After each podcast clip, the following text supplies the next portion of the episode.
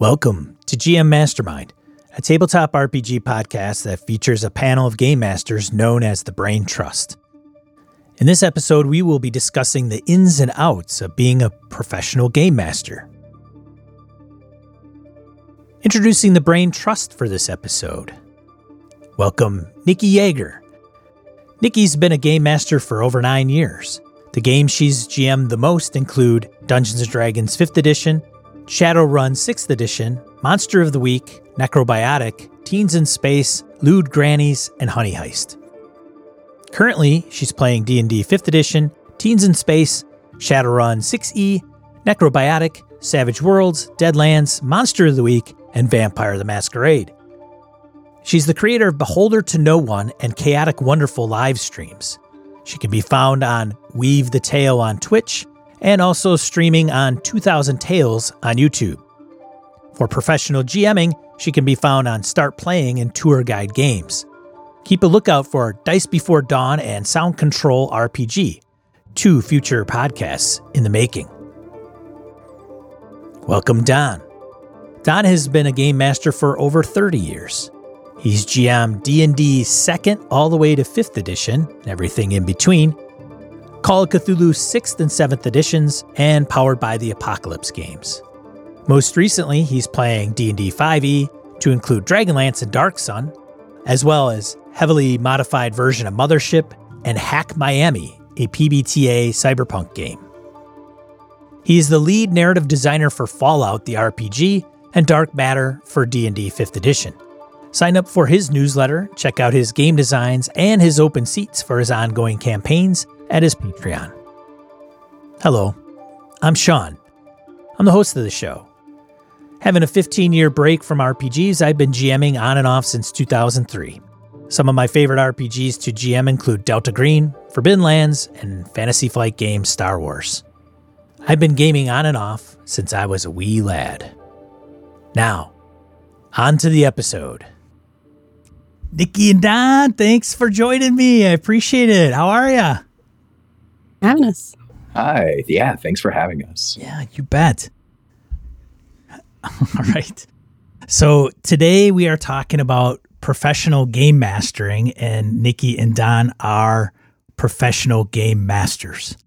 It, and I apologize if that's not the right term. Some people may say, well, I don't want to be known as a professional GM. Is that the right moniker? I, I don't know if there's a better one, at least from from my perspective. It's literally what I do. Um, and you know, I, I, think with Nikki too, you mentioned all those different games that we play. It's not just Dungeons and Dragons. So I think some people say I'm a professional dungeon master, but uh, we definitely don't just play Dungeons and Dragons. So I can definitely agree to that. Yeah. Yeah, I've heard the moniker GM for hire thrown around as well. I don't know. I like that. It's mercenary. It sounds like. It sounds a lot better than looking for paid games because people misunderstand that one and are like, wait, you're paying? I'm like, no, pay me. Yeah.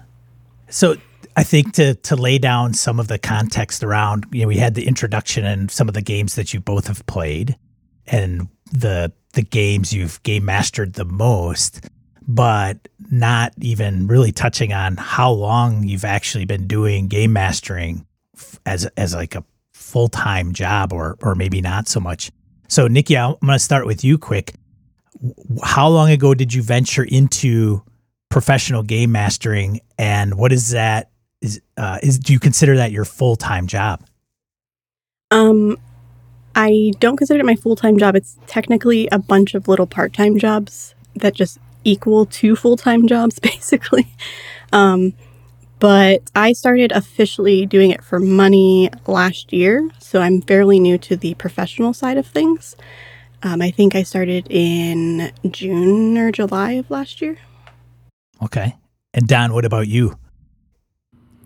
Um, well, I started running games uh, for pay uh, four and a half years ago, and I think initially I was getting paid to produce or run actual play campaigns, video campaigns on YouTube or Twitch.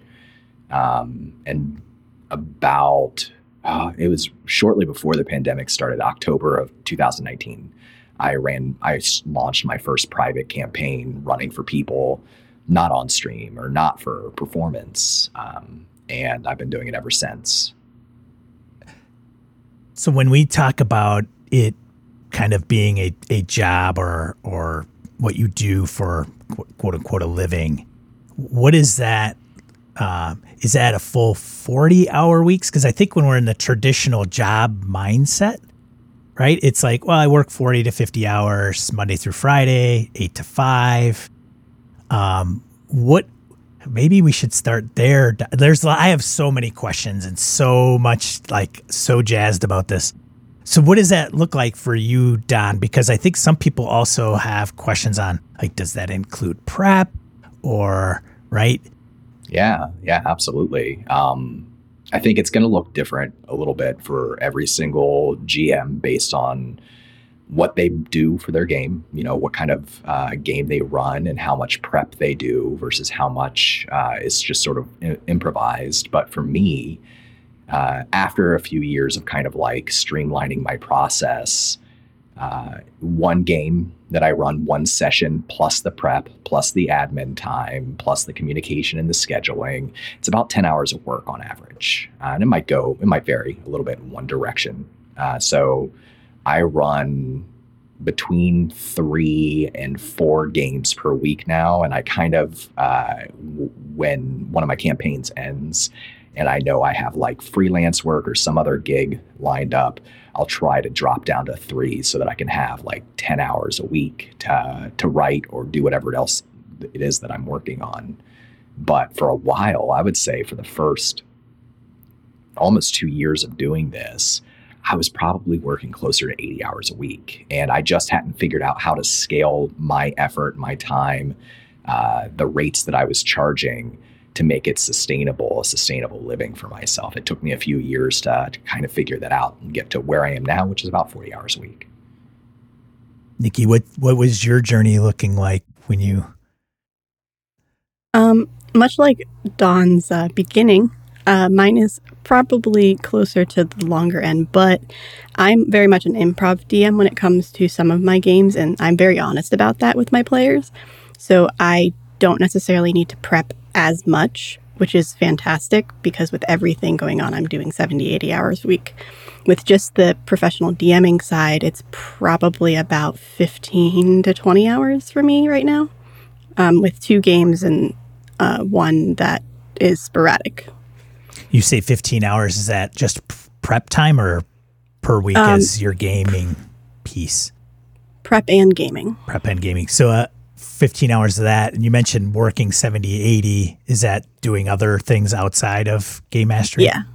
Okay. Yeah. So it's, it's hard to keep track of exactly how much of it was specifically towards professional DMing when I have like five or six little things that I do. I gotcha. Okay. And I probably should have started. How do you how do you, how does one start professional game mastering? How did Nikki you start off saying, you know what, I, I you know, because you you were in corporate America, correct? Like mm-hmm. for 13 years. You mentioned to me before we started the show, and then uh, that you were like, I'm kind of done with that. And somewhere you woke up and said, I'm gonna I'm gonna do this. So, when I left corporate America, I didn't really have a plan and I started doing audio editing first. And then I was invited the same month I had quit to a uh, LGBT plus panel for Tour Guide Games. And that's where I met Larry Zoll, who created the company. And that's, I asked him, how does one become a tour guide, which is basically a professional DM, but for corporations? Um, and he's like, just sign up. And he approved me and i'm like oh okay cool that was easy how, how do i like what's what do i do um, but basically he finds the people and corporations will hire to uh, do an hour long icebreaker like team building exercise for people who don't know how to play games so we'll do honey heist or all out of bubblegum like simple games that don't require a lot of effort or training and that way it's it was just really easy to slide into that type of system. And then a couple years or a couple months later, I jumped into start playing dot games, which is where most of my money comes from. So you you work both of those start playing dot games as well as um oh my god the name tour guide tour guide thank you Okay. Yes. Um, tour guide is very sporadic, um, maybe once to three times a month because there's like 30 tour guides and it's based on availability. Um, and then start playing is every Saturday and Sunday night. I have a paid game every Okay. single week. Gotcha.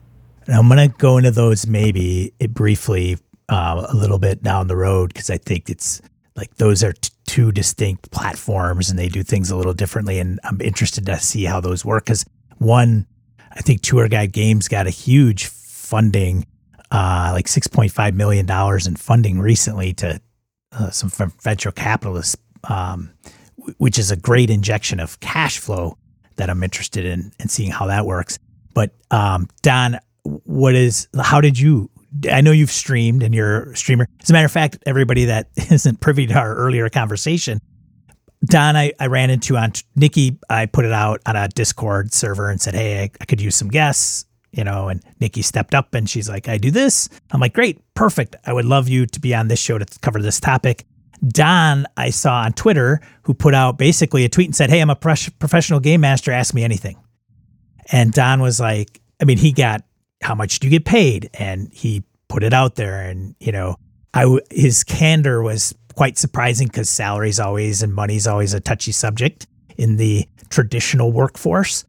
But I, when he joined, I heard Don's voice and I automatically recognized him from a stream I had watched and so it's not as uh, it- Don isn't as lost. world. Yeah, it's a very small world. But how did you start in a similar sense? Did you start out streaming then, Don, and then Um, no, I I think I came into it. So I, I've been playing tabletop games, running them uh, for most of my life, and uh, I'm about getting close to turning 40 now. So it's been a long time. But one of the things that I did from a very young age uh, until you know maybe about a decade ago is I would write and design and run they were called multi-user dungeons. They were text-based MMORPGs, uh, and I created and ran a bunch that were very role-play heavy, very much very similar to like a tabletop game, but it's all text-based. And imagine like if you could just log in at any time, uh, role play with people, interact with people, uh, and I, I, you know, I was a big part of that text-based uh, RPG community on top of playing tabletop games. And I had created a game uh, the last one that I made was called Atonement. It was a space horror game, and uh, it I had a you know decent following uh, for that community. is pretty large, and uh, I decided the campaign ended after like three years. The story you know kind of came to a, a good conclusion. And I decided that I, at the same time, I was working in the professional theater industry. So I was stage actor, stage director, and uh, I had kind of burnt out I was uh, a little burnt out on doing theater all the time for my job. Uh, it's it just became pretty emotionally and mentally exhausting, and I wanted to do something that was mine that I owned. So I was like, you know what, I'm just going to try some things. Uh, so I started bartending, and while I was bartending, I started writing web comics, uh, and I wrote this dark fantasy web comic. Uh, and some of my, you know, some of my players uh, who've played Atonement and some of my other games were into it. And uh, a guy named Will Smith, who owned, and this is also Small World, uh, created Encounter Roleplay and it owned Encounter Roleplay, which has since become Weave the Tale. Uh, he basically he he hired me to produce my webcomic for his website. He hired me to uh, write and design a fifth edition dark fantasy campaign book that that was funded through Kickstarter. That was the first time I'd written anything to be published that way. And he's like, "Hey, do you stream?" And I was like, "What's that mean? I don't. I've never heard this word before." Uh, and he's like, "Here's a link to our Call of Cthulhu game. Uh, just watch this video. Let me know if you would be into that." And I watched it. And it was really theatrical, and I just stopped doing theater. Uh, and you know, it was Call of Cthulhu, which I love horror. And I was like, I mean, I don't think I have the setup for this, but I'll try it. You know, if you want to have me on as a guest, I'd be happy to give it a shot. And uh, I kept doing it after that. And I started running my own games. Uh, and I got really into the streaming community. Um, that's a tangent, uh, but but I, I, did work, you know, in tried to make it as a professional GM in streaming, which I think is more difficult, more challenging to be a sustainable living than opening yourself up for private games and running for corporations or, or for schools, you know, and all these other avenues as well. But I did that for a few years. And so then you you decided to to venture out on your own and start doing it for individuals or groups. I'm guessing. Yeah, I'd had some people reach out to me and said, you know, I'm really not comfortable. You know, I, I don't when I they'd stream before, but they didn't feel comfortable necessarily on stream uh, with an audience but they really wanted to play a game, uh, and so they, you know, asked if I maybe be interested in putting this together. So I did. Uh, my first campaign was a Dark Sun campaign that I launched, uh, and just sort of to see how it how it would go. And I found that I enjoyed uh, that more than I enjoyed streaming, and even more than uh, you know, even a lot of the random games and home games and convention games that I had run. That everybody was so invested at the table, and everybody had so much fun, and getting paid for it. Um, you know, helped justify me kind of putting more effort into my into my prep and, and the resources that I provided for the players. And uh, then the pandemic happened, uh, just a few months later, like five months later, and I had another guy reach out to me and say, you know, I really, you know, I, I've watched you play and run games online. I have a group of friends that now that the office is shutting down, uh, we really want to do something together. None of us have ever played D and D before. Would you be interested in putting something together for that? And and I did for them. Uh, and once I'd had two campaigns going simultaneously, I started to think that you know I, I could do this. This is something I could do. That's fantastic. Now, did you both have home groups? And then, and do you, well, let me ask you this. Do either of you still have home groups that you run for or play with? Uh, yes. I, so on top of DMing for professional, I, I also DM for podcasting, uh, streaming, and for home games. So I'm the reason why there were so many things that you listed is because I'm actually in like 12 active games. Some wow. are bi-weekly, some are weekly. But um, I have a problem and that's that's a lot of games. I have a, I have a problem and TTRPGs are more is a solution evidently and I just need more of them. but um, I yeah, I started with podcasting. Well, besides home games, I started with podcasting first and then I just I dipped my toe into streaming, but not with the TTRPG community until January of this year, and then I just dived headfirst into TTRPG streaming. Um, and that was mostly just because like it was so much fun to just just thrive off of these people, a lot of which who had theatrical backgrounds or had experience, which I don't. Like, I'm a band nerd. I did not go on stage to be the center of attention. I was the in the center of the band where nobody else could see me. Um, so the fact that I could thrive off of other people's energy just made it worth it. And then I got so into character that I get super emotional and I get super drawn in, and I'm like, oh my god, I need more.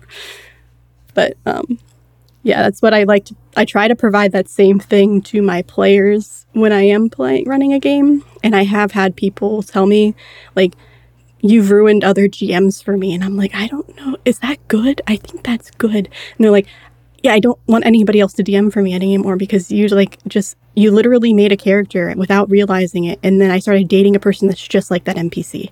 And I'm like, what? They're like, are you magic? I'm like, we're gonna have to test this theory. If you kiss after you kiss in the game, yes, I'm magic and we're going to have to work out lotto somehow. but it's just been whatever. I don't know. I don't know how I got here. I just keep doing things until it works. It's fantastic. Don, you you still have a home group? Uh, I I moved recently, uh, right at the beginning of the pandemic, and I'd had a home group. They were my theater friends. We worked at the same theater company for years. Um, and I still play with them when I can. Uh, you know, the older I get, the older my friends get. And the older my friends get, the more kids they have, and you know, the more life takes over in one way or another. It, eh, you know, playing home games. I think the the meme challenge is always like scheduling, right? Like actually being able to play. Um, so I do. I, I saw we still play when we can. Uh, some of them have gotten into streaming or podcasting themselves a little bit. So when I do, I still do some actual play stuff, and, and when I do it, uh, you know, if they're available, I always reach out to them because I love playing with them. They're great people. Yeah. But where I live now, um, there's really not a, a, meaningful tabletop community here. Uh, I've moved to, to Florida, uh, and it's a you know it's a relatively you know small town, uh, but I think that I, I, I, I don't, this isn't a cop out, but like the feelings that I get when I run for my groups and I've, I've had really great retention with my professional campaigns. To me, it feels like a home campaign, even though it's virtual, even though we're playing online. People talk and chat in our Discord for each campaign throughout the week. They get really excited. Um, you know, how whatever I try to bring to it professionally, uh, I also try to bring that feeling that we're making meaningful connections to these people. I care about my players. Uh, they make friends with themselves, people that they didn't know previously. Uh, and I think that's I think I think that's an absolute must for you to have a successful game. You have to have that kind of camaraderie and, and shared experience. Yeah, the reason I ask is because well, one, you have to split your time at some point, right? You you can play with your friends, um, but they may not pay your way or, or, their way in that regard. And then you're having to dedicate it to, hey, if I don't do these things for these two groups, you know, I may not be able to pay rent next month. Mm-hmm. So um, I just wondered if that is something that you you both balance currently, or if it's something where you decided, you know, the game groups I had in in your case, Don, you moved, which probably plays a little bit of a dynamic in that as well. But you know, was it a point where you said, I'm going to move on? Great playing with these guys or gals, and that's fantastic. But I'm going to really, I have to focus on, on this, and it's somehow maybe more satisfying, excuse me, more satisfying to pursue that, uh, that path. I don't know. Yeah, I think for my group, uh, when I was doing actual plays, I ran a campaign. It was a Dragonlance campaign um, that people really, really responded well to called May Black Roses Bloom. And I wrapped some of my my friend group, my home group, into that because I, you know, I knew they'd love it. I knew they'd be great. A lot of them, some of them were new to actual play, to streaming, but I, I was too. I mean, I'd only been doing it for like a year at that point. Uh, and we did together. Um, we turned our home group into a podcast called Dice Tribe. It was like a family friendly D and D dinosaur kind of you know set in Chult uh, campaign, and we continue to play that. But we recorded it, and I did the audio editing for that and everything. So for them, it just felt like our home game, and then I tried to turn it into a production afterwards, uh, and and so. I did once I moved professionally uh, have to make some sacrifices in terms of how many people I could play with. There's so many people in the community that I've become friends with uh, and connected to that I I would love to. And at one point, I don't think I was ever doing Nikki twelve campaigns at one time. Um, but you know, I, I, think for a long time I was doing like seven a week or something like that, eight a week sometimes. Uh, and I started to feel myself burning out. I started to feel myself creatively, mentally burning out, uh, and I didn't want that. So I had to make some sacrifices at some point. I had to increase my rates and kind of rethink my strategy and uh, say, well, you know, I mean, I still keep connected with my friends, but uh, I, am not going to be able to play with them as often. And I'll look forward to the opportunities when I can. But that's something I had to do. Otherwise, I wasn't. I would have. I would have been gone. I would have been out of the community uh, and looking on to doing something entirely different. Um, I think for me, so I only have one home in person game currently, and it's with my best friend. So that game is like not really gonna go anywhere. I because I go to hang out with her. Like I, that's really the only reason I go. Um, it's not necessarily like the story itself is fun, but it's because I'm used to playing with professionals. It's such a laid, relaxed game, and they are like so much talking that it's just like I'm expecting something different, and it's I'm just like I'm here to play my best friend. I'm here to see my best friend. But um, I did drop one game that I did online for three years um, when I started streaming more, and I should drop stuff um, but I try to keep it balanced by not doing them weekly. So most of my weekend games, except for my paid games, are bi-weekly. So every other week, I just switch between them. So Vampire one week, D and D next, or um, Savage Worlds one week, and Teens in Space the next. So I don't. I still have the same amount of games each week, just varying which ones they are because I don't want to choose. I just want to keep playing all the things. Yeah. How do you? Because one of the things somebody mentioned was how because we all get burned out. I think to some degree. Uh, some game masters, it's a very real issue, and so I'm curious to know how you manage burnout when you're running games and you have to kind of um, you know if i don't feel good for maybe a week or two you know i might message the group and say you know i'm i think i'm going to sit this one out but i don't you know, uh, do you have the same type of uh, latitude given uh, given your arrangement with with clients or customers, right? So I started doing this before Start Playing Games or Demiplane, which is, has a similar service, uh, launched, and I didn't. There wasn't really a roadmap. I, I know other people were doing it too, uh, but not as many. And so for me, what I did, my approach was to create a subscription service model. So people for me, when they play with my one of my games, uh, they sign up for a certain tier on my Patreon. Uh, they pay monthly, and that tier guarantees them a certain number of games per month and then we have a, a schedule that we we keep. Uh, I also I used to do weekly for all, most of my games, but uh, to try to avoid burnout and give myself more space, I do what Nikki was saying bi-weekly campaigns now as well, or two per month. And that's actually a better better example of what it is because some months have five Wednesdays, some months have four Wednesdays. Um, by doing that, by having it be a subscription service that they pay once a month for if I need a week off because I'm at a convention, you know, I haven't been to one since the pandemic started, but one day back at a convention, or I need to take a vacation for my mental health, uh, then having that setup makes it a lot easier for me to reschedule those sessions ahead of time. If I have players who need to miss a session because they are sick or um, you know, they have it's their birthday or something. They have plans, and they tell me ahead of time. Having the subscription model allows me to kind of reschedule and find ways that work for the group.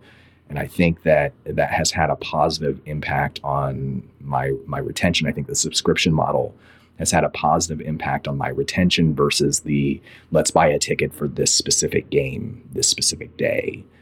Um, and it's also helped me as I've gone to biweekly or, or two games per month for all my campaigns, manage my burnout a little bit better uh, by giving myself the space to take weeks off. And, and you need that. Um, you can't do it every week.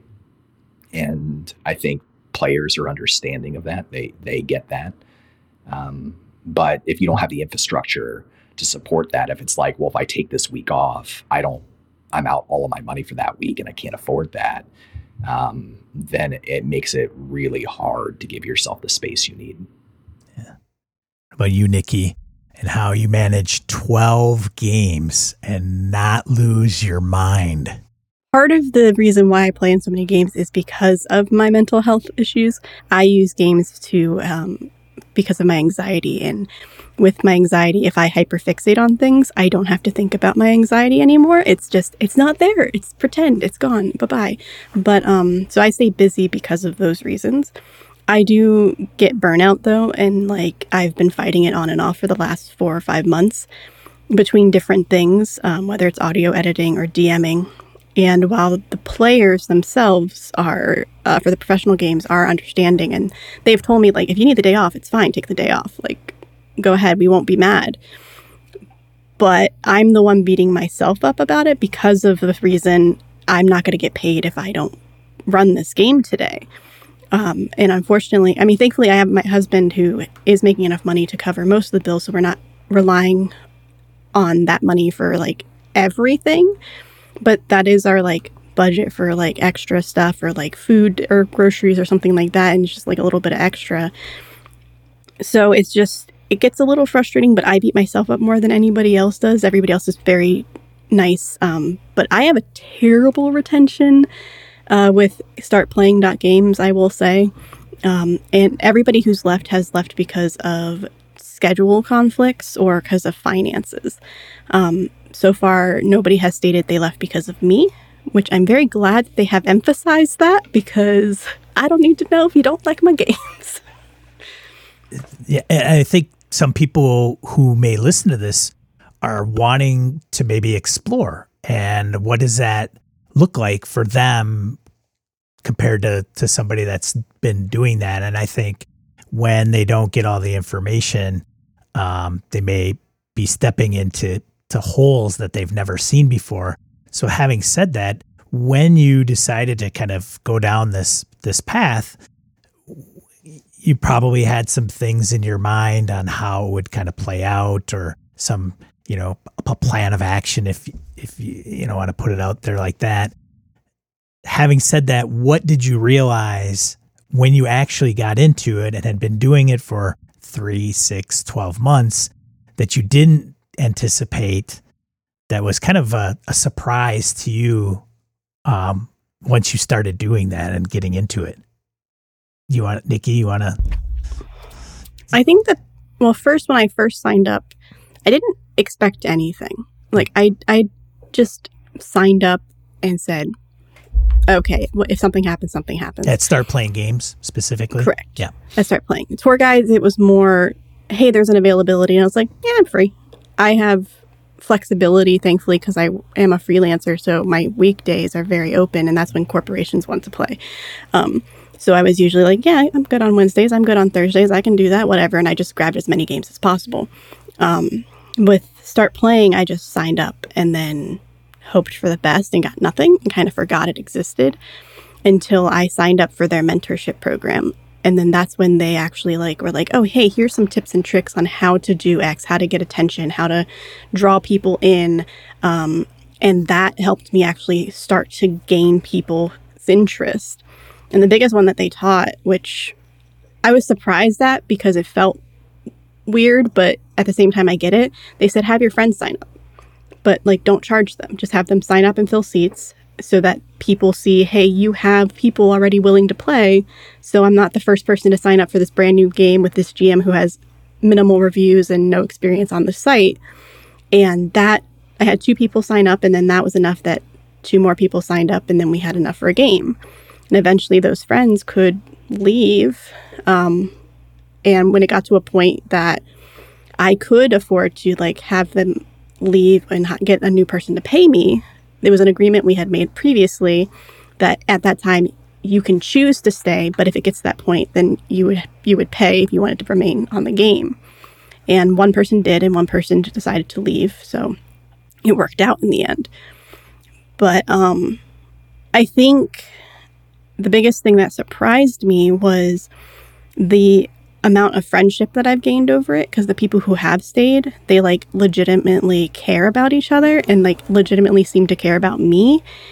And like they're like, take care of yourself. Are you okay? It's like, if you're having a bad day, it's fine. Don't worry about it. Like they're calm and they're cool when I say, I don't remember where we were last week. Can you just remind me really quick? And then like spark my ADHD brain to remember exactly what spot we started on. So it's way more relaxed. And I wasn't expecting that I was expecting like hardcore gamer style for some reason because that's who I expected would pay for their games and they would want it very specifically a particular way. So maybe even thinking who might be uh, accepting of the those situations could mm-hmm. could be kind of a, a surprise shock versus I mean, gamers are awesome. They just are. I love. I, I, we love the hobby. I think for gaming, and then the people that are in it sometimes just really put it over the top. Granted, there's some bad eggs out there, but you know, yeah, I I've been very lucky to. I think not with specifically um, DMing professionally, but I think I've maybe played with five people in t- almost 20 years that I would never play with again that I can remember off the top of my head at least. Yeah. Don, what about what about you then that space? Hmm.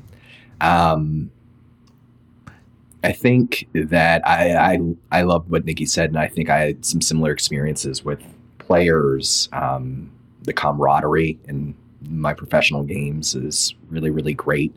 It means a lot to me. Uh, I think because I spent a number of years uh, working as a bartender and bar manager after doing theater until I could move full time in my creative uh, endeavors.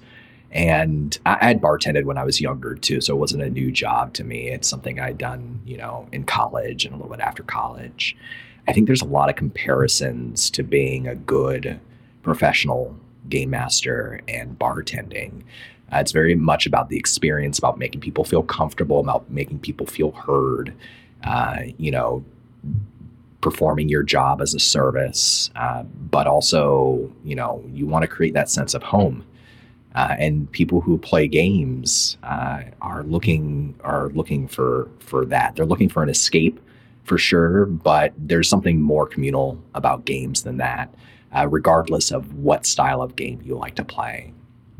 And so I was I was worried that by making it a profession, that players' expectations uh, would tilt away from that and more towards, well, I you know I just want everything to be perfect. Nothing ever goes wrong for my character. I don't care about the other player's experience. I only care about my experience. But that's never been the case for any of the players that I've had.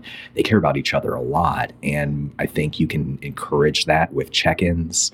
Uh, safety tools, uh, a lot of different things that you can do to focus in on what they're enjoying, let them give shout outs to the other players so they're all kind of supporting each other and also let you know what it is they hope to see more of in the campaign. So, like Stars and Wishes is one of the tools that I use in my campaigns. I find it so valuable to know what they want and to help them communicate it too, because not all players know how to communicate uh, what it is they're looking for. So, a lot of active listening, and I think it was a good, it, it was a really good surprise to me how much of a community the games felt like. Uh, the other thing that surprised me was probably just how much work it is to do it full time as I scaled up.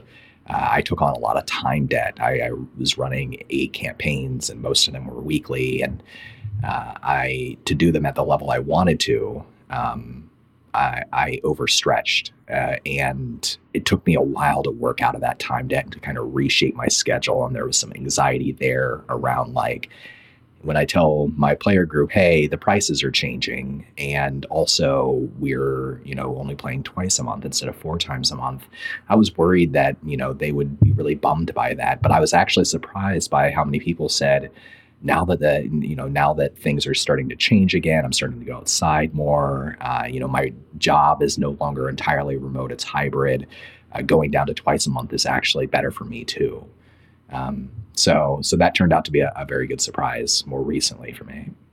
How is that pressure to to to perform when you're doing it professionally? What is that? Um, do you feel that? Do you feel that pressure? Is it does it ever go away, Nikki? Oh, uh, or, or Don, go ahead. No, I was going to say no. uh, not for me, at least. No, I mean, always some pressure. Uh, I think having a good system, you know, for me, it depends on like how your brain works. My brain my anxiety level goes down when I have uh, routine that is repeatable and figuring out how to create the repeatable routine for me so that I can finish my work for this campaign, set it aside. I don't think about it again until it's time to review it to run the next session in two weeks uh, and move my brain to the next thing. That helped me uh, reduce the amount of pressure. But I always, you know, I really care about people's experiences uh, and I want them to have a great time. And that's not a given. Any given week, any given game, it's not a given. So there's always pressure. I think I have, yeah, the same thing. I, every single game I play in or run, I I have that small bit of uh, what if this one's not the one that's good And even games that are just like with friends that I've had people tell me, this is fantastic, I'm loving it.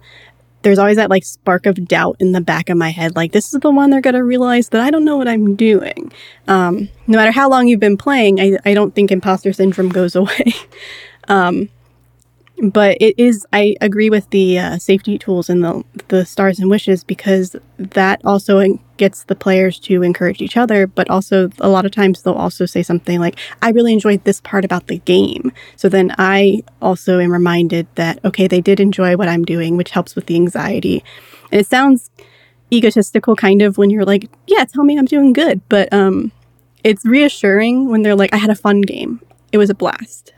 Because then i don't go think about it. Okay, what did I do wrong? yeah, that affirmation I think is huge with game mastering in general. Unless you've been with a group for 10 or 15 years, they may kind of blow it off. And that's, you know, because it's just the way things are and go. But as you, I don't think it's less important, but I think, you know, when you're running for multiple groups, different people, different games, or people that are trying different games, you don't know where you stand because there's such a a dramatic um well there's such a spectrum of scale on game master styles even when running the same adventure. So Nikki or Don running the same thing and myself could be three different experiences for the same player but if it's the same you know. So i think that's that feedback loop is always i think pretty important even if it's just you know, yeah, everything's, I'm having a great time. Because sometimes people just don't even say anything. Yeah. So say, hey, if I, if there's a problem, you know, I'll let you know. Yeah. And I have friends that are like that where they, they're like, I love your DM style, but, it's like, it's not really to me, but it's still like, it sucks. But when you were talking earlier, um, Don, about uh, how being a bartender kind of helped you and learn how to work with people in a particular way. It was kind of the same thing because I used to do training in quality analyst. So I had to learn how to talk to people in a very specific way to make sure that they didn't get upset or defensive, which I think has helped me a lot with taking on newbie players. And I love taking on newer players for my games um, because they're, they're like, I don't know what I'm doing. I'm like, that's fine.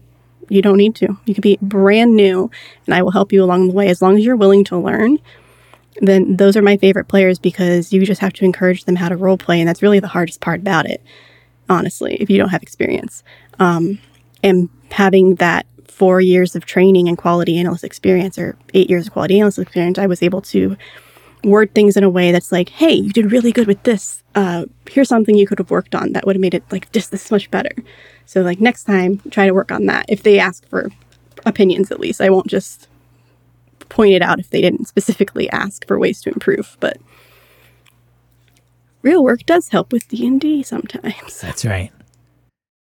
Um, so when you when you have clients or customers, do, are they individuals? Do they come to you as a group? Is it you know somebody that's starting out that maybe can't find their home group? And I know some of these are like yes, yes, and yes. But is what is the average that you typically see? Is it you know, hey, I've been gaming for 20 years and I just want a different experience or something more consistent because let's face it, when there's money involved, there's a certain level of prof- professionalism, right? So it's, you know, if I'm going to pay Don or Nikki for a game, uh, you know, to be so many times a month, I'm probably pretty sure that there isn't going to be any huge scheduling snafus or an ongoing oh my god it's two months down the road and we still can't get anything on the books. You know i understand you know uh, other things happen and you need to make accommodations um, for emergencies and, and things of that nature. But what does that look like um, for each of you Don? Um, so when it comes to uh, scheduling I, I think that having a set time, obviously, it really helps. Uh, again, I use a subscription model, and I think for me that allows a it sets the expectation that at least I'll try to reschedule. Um, you know, and if it not, you know, if for instance somebody has to miss because they have a birthday, I'll try to reschedule the game, and if it works for everybody, and everybody's down with it, then we'll reschedule it for another date. Uh, otherwise, you know, people know in my games that you know you might have to miss a session, and we'll catch up with your character. Um, but in terms of setting the expectations of the players, uh, approaching it professionally, I, I, think that the more organized you are, the more it's going to help you. Um, I use Discord for our communications. There's any number of ways you can do it. Uh, I try to provide a lot of resources to my players uh, so that it's as easy for them as possible. For newer players, I offer to help manage their character sheets for them and I teach them the game as they go. Uh, I have some players who are really, really mechanically minded. And I have some players who they are just there for the story. Uh, they don't care about the rules at all. Uh, and you know, I think when you're a professional GM, you're going to get a lot of different kinds of players with different ideas of like what they're interested in. And so I will always at the start of a campaign and every now and then throughout a campaign, I'll release like a Google survey and say, "Hey, what are your favorite parts so far? Rate them." Uh, hey, what kind of things do you want to see going forward? Social intrigue, uh, puzzles, you know, battle maps. Like I'll get a little more specific than that but I, that information, those surveys are really helpful to me uh, to know what everybody wants. Uh, and I have some players who I'd say about a third of my business comes from word of mouth. So I have some groups who bring in their friends, you know, players who've had a good experience with me. They'll bring in their friends and they'll join. Um, I've run, you know, mini campaigns and, and a couple of long term. Uh, one I'm still running campaigns for large groups of friends who one person knew me and they talked everybody else into it.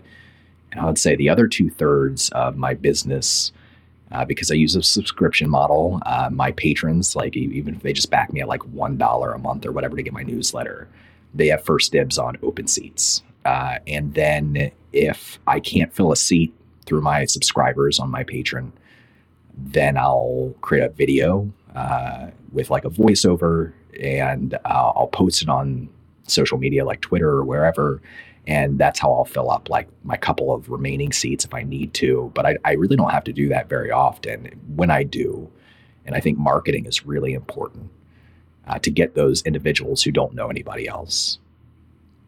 I think that going above and beyond in how you present your campaign, having an idea uh, and a theme for your campaign that people will be compelled by is really really important. So if everybody does exactly the same thing the exactly the same kind of like image uh, marketing that they post on twitter or reddit uh, or you know and, and Start Playing uh, they have like the kind of layout of how a campaign's described. When you go to their pages it's very uh, formulaic if everybody is doing the exact same thing, then it's harder, I think, for you to stand out from other people. So I try to, when I do marketing, go above and beyond. And that's probably, I would say, uh, how I get those individual players that I've never played with before and who don't know anybody else at the table. Um, for Start Playing specifically, um, I officially no longer have any of my friends in the game. So it's all people who have joined um, either through Start Playing or through friends of people who were in the game. Um, a lot of them just find me because probably it's like next in line and they're looking for a game that night. That's the most common last minute entry. And it's been from different ages, like different types of people. Though the two most recent ones kind of are two very extreme differences. One person hired me to do a newbie session. I started creating, whenever I have free time, I have a two hour newbie session where I will help you create a character from start and teach you exactly everything that it means to have that level one character. So if you've never played D&D before, you'll know what to do walking in with this character. And I explain you might need to make changes based off your DM's discretion, etc., and all that stuff. But um, the last one I did, they're like, "Yeah, I just need to find a game." I'm like, "Well, I do have an opening. You do not have to sign up for it, but I do have an opening on Sundays. Here's what the cost is. It's a brand new campaign. And they're like, actually, yeah, that sounds like a lot of fun. I was actually really excited that you were a woman running the games and I saw a lot of men in the games and I was like kind of intimidated by it because they've tried to get into it before and were intimidated in the real life from it. And so that's when they joined. But then another person who joined literally today, they are they're like, I haven't played in 20 years. I've never used Start Playing before. You have a game tonight. Can I join? So did I'm that like, that yeah. person come from Start Playing then? Is that how they found you, Nikki? Yep. Okay. Both all of my players currently either came from Start Playing or from me posting on the uh, Wizards of the Coast D&D Discord server. But that stopped helping. Like the first time I posted or two times I got some people from there, but after that I didn't get anybody. Or I would get people who were like didn't read the specific requests that I had, which were you have to be 18 or older and it's a paid game. So I always started asking that question because literally every single person who messaged me was under 18 or did not realize it was a paid game. And I don't, because there's romance in my games, sometimes I don't feel comfortable playing with people under 18. Um, and having a 19 year old as a, my own kid, I'm like, no, just, just be 18, please. Like at least 18. Don, do you have the same restrictions as far as age goes? Uh, yeah, yeah. It's uh, 18 plus, and I've done, um, I've done like kids' birthday party before. Uh, you know, I, I've done a couple of things in person professionally. Uh, I honestly, I enjoy the experience. It might be my age and my uh, worsening hearing, but I find it a lot easier to run online uh, to be able to hear everybody clearly online than I do in person these days. But I've done that before, uh, and I think it's an entirely awesome way to go. If you love running for kids and you love kids, I, I think there's a real opportunity there for professional GMs. Uh, in the same way that if you love team building and improv, that I think corporate is a really great uh, avenue for professional GMs. Um, but yeah, 18 plus, and um, I think that that's. I think it's wise. Uh, I think you know there's already you're already going to get a disparate, different types of people with different interests. Uh, the more comfortable you can make the entire play, table, the better. And I, you know, communicating your expectations. This is the cost. This is the time.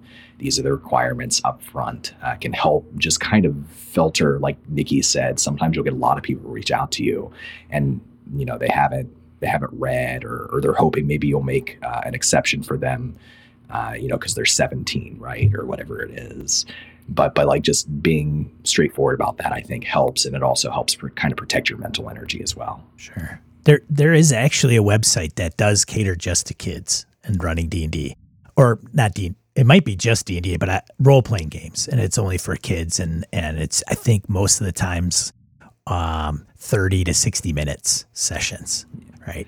It makes sense. I, I've seen like summer camps too, uh, which I think is just a brilliant idea. I wish there was a D and D summer camp when I was a would have kid. so cool. Yeah, hero camps. I think some of them are referred Yeah. to as yeah, yeah. We have one in the local game store that some of the some of the folks that are affiliated with with Gamehole Con and and uh, D- DDAL um, have organized some some hero camps for summer kids for maybe I don't know if they last three weeks, but yeah, the local game store. Go ahead, Nikki. I I will say that um, it's semi related to getting people to join in expectations, but I just remembered a person that reached out to me.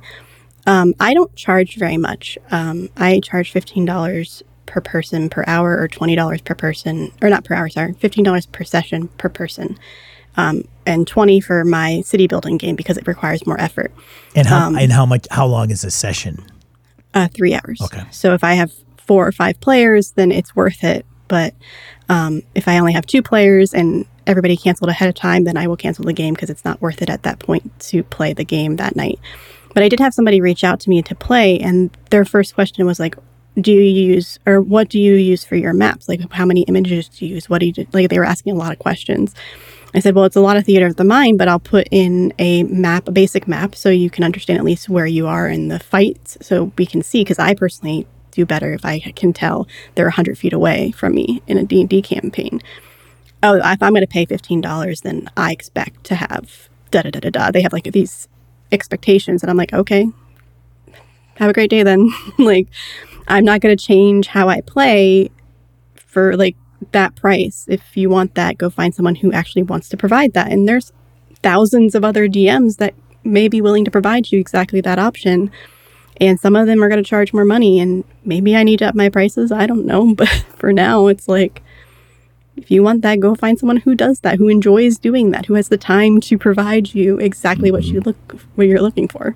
Yeah, expectations are a big one. And and Don, I know you were commenting on the salary piece and what you were charging, and you started out a little bit lower, and then they say if you're if you've got too much business, the first thing you do is increase your rates, right? Because then you can. I, I, I think that's that was the case for me. Is like if I didn't do that, then I would never get out of time debt. I, I would constantly be working eighty hours a week and feel drained creatively. Um, yeah, I don't mind talking. I, I don't. I don't. I think uh, part of the reason I randomly posted on Twitter. I'm not a huge social media user, but I posted on Twitter and, and told folks to reach out to me with, if they had questions. Is because I do think that that's uh, industry that's new, at least um, mostly new. There have been people who've been kind of doing it for a while in one way or another, but but it's picking up spe- steam and it's growing in different ways. And I think it could use some demystification. Mm-hmm. Um, you know, I charge right now uh, $350 for a session for the entire table divided by the number of players for that table. Uh, and, and how long I, is a session for you? My sessions are between three and a half and four hours, depending on the schedule of that group. But I aim for between three and a half and four hours. Uh, and I would say I started off, you know, I'm not going to say what like streaming. I I made tips basically, and some weeks, uh, some sessions, uh, we I got a lot of tips uh, for you know, especially like maybe a, maybe Black Roses Bloom, the Dragonlance campaign I ran, and in some sessions, uh, it, it, not so much. But I think I started my first private campaign hundred dollars, maybe two hundred fifty uh, per session. So I, have increased my rates a fair amount, but not a gigantic amount. Um, but when I did the math on my time and you know all the overhead that you you kind of accrue, uh, that was the only way I could do it where I could make it a sustainable living for myself. And and I do think that.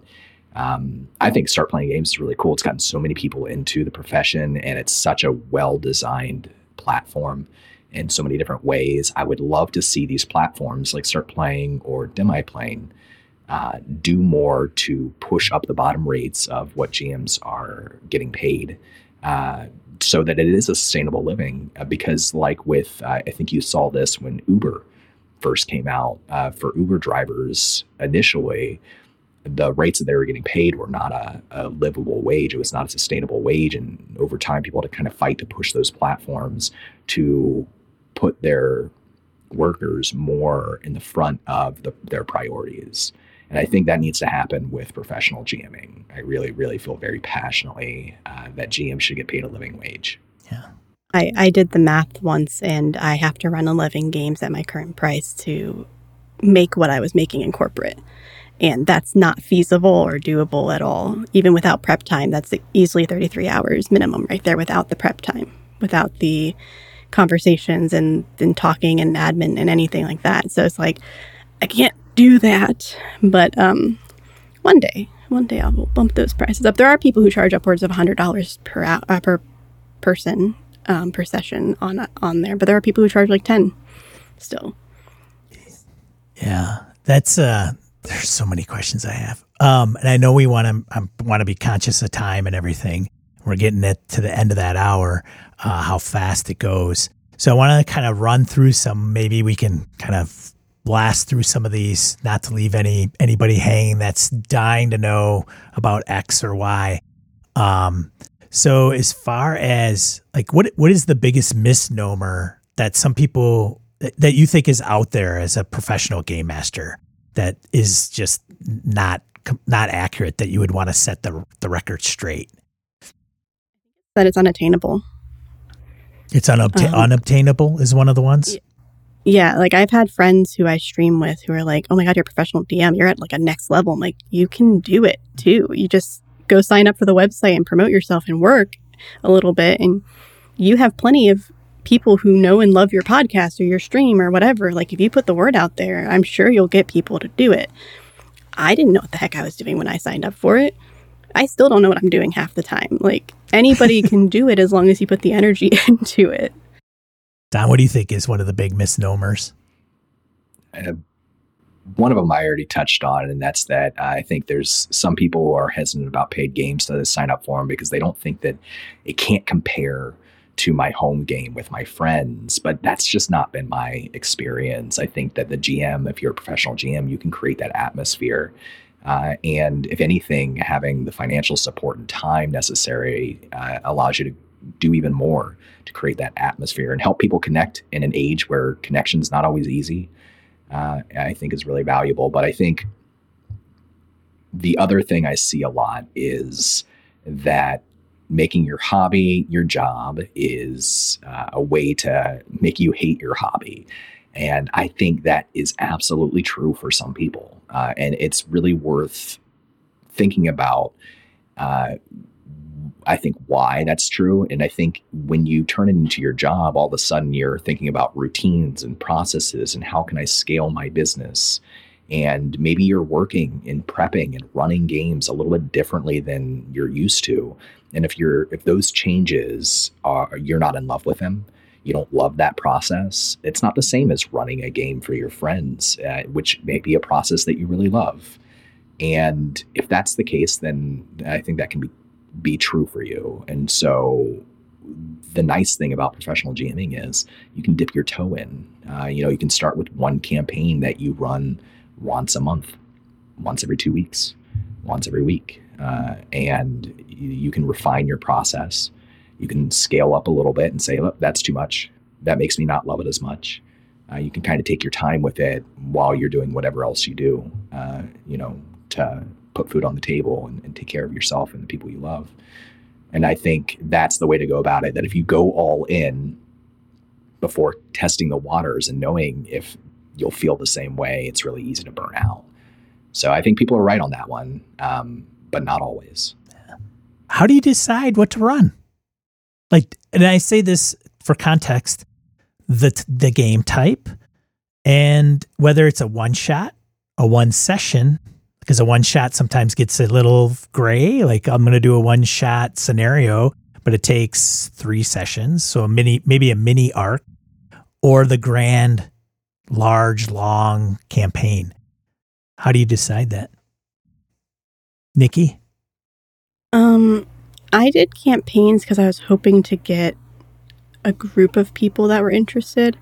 I, I do one shots for my podcast and it's a lot more time consuming to find people for one episode or one three hour session than it is to find people that are wanting something long term. Um, but I, as for the game specifically, though, I went with D and D just because it's the most popular and it was the easiest to fill. Um, I will be adding some games in the near future for Necrobiotic, which is an indie TTRPG game but that's because the creator of Necrobiotic has, is going to be purposefully pushing to for people to go sign up to try the game with me. So I will have advertisement to join this game that is newer that most people don't know about. Um, but that's the only reason why I'm willing to do it. But I want to try other games, but I don't have the experience and I feel comfortable doing it, or I don't think I'm going to get enough people to actually justify having it up on my schedule and cutting that three hours aside. I love what Nikki said earlier. One of the things that she does is she offers like a newbie, uh, new player sessions, a couple of hours. I'll help you create your character and kind of teach you the rules so that when you go play your game, whether it's with me or somebody else, uh, you feel com- confident. I think that's great. Um, I think one shots require, on average, more prep time, more work. Uh, more signups, which is more marketing, which is more advertising, which is more work. Uh, I don't think I and I think that the way to do it for people who run short campaigns or one shots is if they're running maybe the same module over and over again for different groups, which is a legitimate way to go about things. I think I would it depends on like who you are as a GM. I would I think I would burn out doing that. I always try to run original campaigns and ongoing campaigns means that the group stays together longer. They build more camaraderie, um, and creatively it's a little bit more fulfilling. But I don't. Most of my games are D and D Fifth Edition, uh, but I don't necessarily say that when I pitch a game, you know, on social media or to my patrons that it's going to be D&D 5e, I come up with a core concept. Uh, if there's a setting involved like Dragonlance or Dark Sun, I'll say that this is going to be a Dark Sun game and a Dragonlance game. Uh, but once I have the player's interest in the concept, then I pitch them different systems and I create a survey. Uh, and the survey also is like, hey, are you more interested in theater of the mind? Are you more interested in battle maps? Because some people, and I can't remember the term right now, um, but there's a there's a condition that a lot of people have. They can't visualize uh, things in their mind.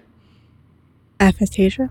That's the one. Uh, and so for those players, battle maps are essential for them to be able to even understand what's going on. Sure. And some people, you know, they need to turn that off, not look at the map so that they can imagine and enjoy their imagination. So knowing everybody's needs early on and giving them some options of systems most of the time uh, d&d is the most popular game and most of my groups especially new players are most interested in trying that. But once one campaign ends sometimes that group's like you know what? We've been playing d&d for a while now. Uh, let's try mothership. And uh, you know and, and or what uh, call of cthulhu or another game. Um, that's that, that's how i go about it though. I, I honestly would like to try to switch towards a like what how you have it in the near like not now but like in the future because that sounds like it would actually be a lot more feasible and possibly give me the option to play the games that I want to play because I like D&D don't get me wrong but there are so many cool games out there that I want to play and I'm like half of my games are D&D right now it's like I would like one of my games to be D&D and everything else be something else. Just a different game every day of the week. Yeah so many games all right, last thing before we sign off. Okay, I'm listening to this episode. I might want to try my hand at be, becoming a professional game master. What is the one or two points of advice you would give somebody that is exploring this as an option? If you're not having fun, then don't do it anymore. It's like with dipping your toe in the water and trying it out, do that first. Um, try it. Uh, I also personally think if you're going to first try it, try it with some friends in the group because then you know you are comfortable with those people that you've played with before. And that made it so much easier for me to get into playing with complete strangers that I didn't know or I didn't. Um, I played with strangers before, but it's always people who have podcasting or streaming experience. So they have a pers- particular type of uh, experience level or um, ability level, I guess would be the right term. Um, so when I'm playing with complete strangers with limited experience and no computer knowledge and things like that, having people I know I trust and enjoy playing with makes that game easier to flow. And then those friends also can very easily help direct the rest of the group in the direction that we may need to go to kind of help a little bit if you're getting overwhelmed. Um, and I think the second one is know your worth. Um, and that's a hard one for everybody because I know I'm undercharging. Um, but even with audio editing, I undercharged and then increased my prices twice now in the last year, and I need to do it again. It's just like know what your value in time is and do all of the time, not just the time you're playing, because otherwise you're making less than minimum wage and you realize when it's too late. It's funny when we say creators should get paid, and then we we say, "But I, I am gonna, but I, I have such a low rate." you know? It's a hard it's a hard thing to fight because you're like i should charge more but also right. don i think you know imagine that you're trying to you you love cooking and you want to be a private chef uh, which you know is a viable career. I think gming professionally is a lot of the same thing. You have to really think about you know uh, being self-critical in an honest way with yourself. What makes you unique and special as a game master? And everybody has their own strengths that they bring to GMing. And what what don't you do as well, or, or what don't you focus on? What can you improve? You have to be aggressive about being as good as you can possibly be uh, if you want to draw people to you and keep them in your games. And you always be evolving um, and that that's hard and it requires you know really like constantly checking in with yourself and checking in with your players but i think that's the that's the main thing that uh, can help you in, in terms of longevity. Uh, and I'd say the other thing that people don't really talk about or understand is like, how do I market myself? And I'm not a marketing genius. I, I don't, you know, I'm, I'm not at all. Uh, but I, one thing that I know from being in online communities for, you know, a long time, over 30 years, is that the landscape of online and online platforms constantly changes.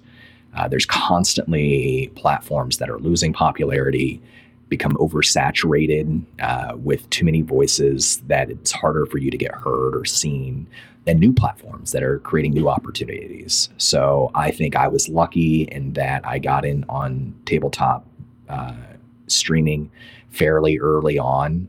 Uh, I think that if I were to take the same path that I, I took then, right now, that I probably wouldn't be as successful relatively, right, as I am.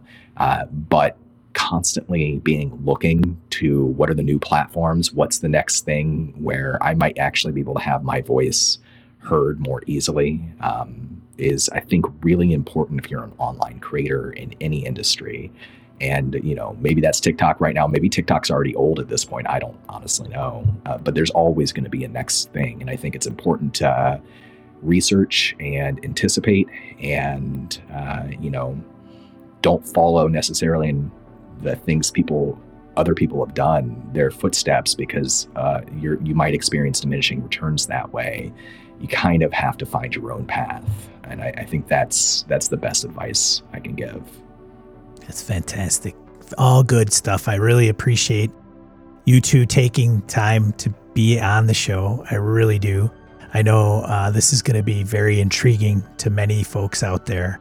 And uh, we're going to have links to as many resources as possible to include uh, Nikki and Don's Twitter accounts and some of the things that they have going on. So check the show notes for all those details. But uh, we appreciate it. Thank you so much for being on the show. I can't I can't express that enough.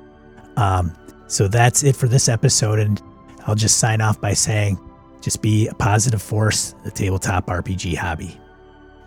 This episode of GM Mastermind Produced with the help from the following members of the mind Joe Swick, Zagrave, Mirko Froelich, Tony Sugarloaf Baker, Polish Ogre, Larry Hollis, Huskarl, Harrigan, Farty McButterpants, Laramie Wall, Matthew Helsby, Aaron Relia, Wayne Peacock, Ron Bishop, Ghost GM, Old School DM, Craig Shipman, Larry Hout, and John Mahoney. Hey everyone, we're just starting out in this podcast. If you could do me a favor and let other folks know about it and have them subscribe or maybe give us a listen, that would be greatly appreciated. Thanks for supporting the show and being a member of The Mind.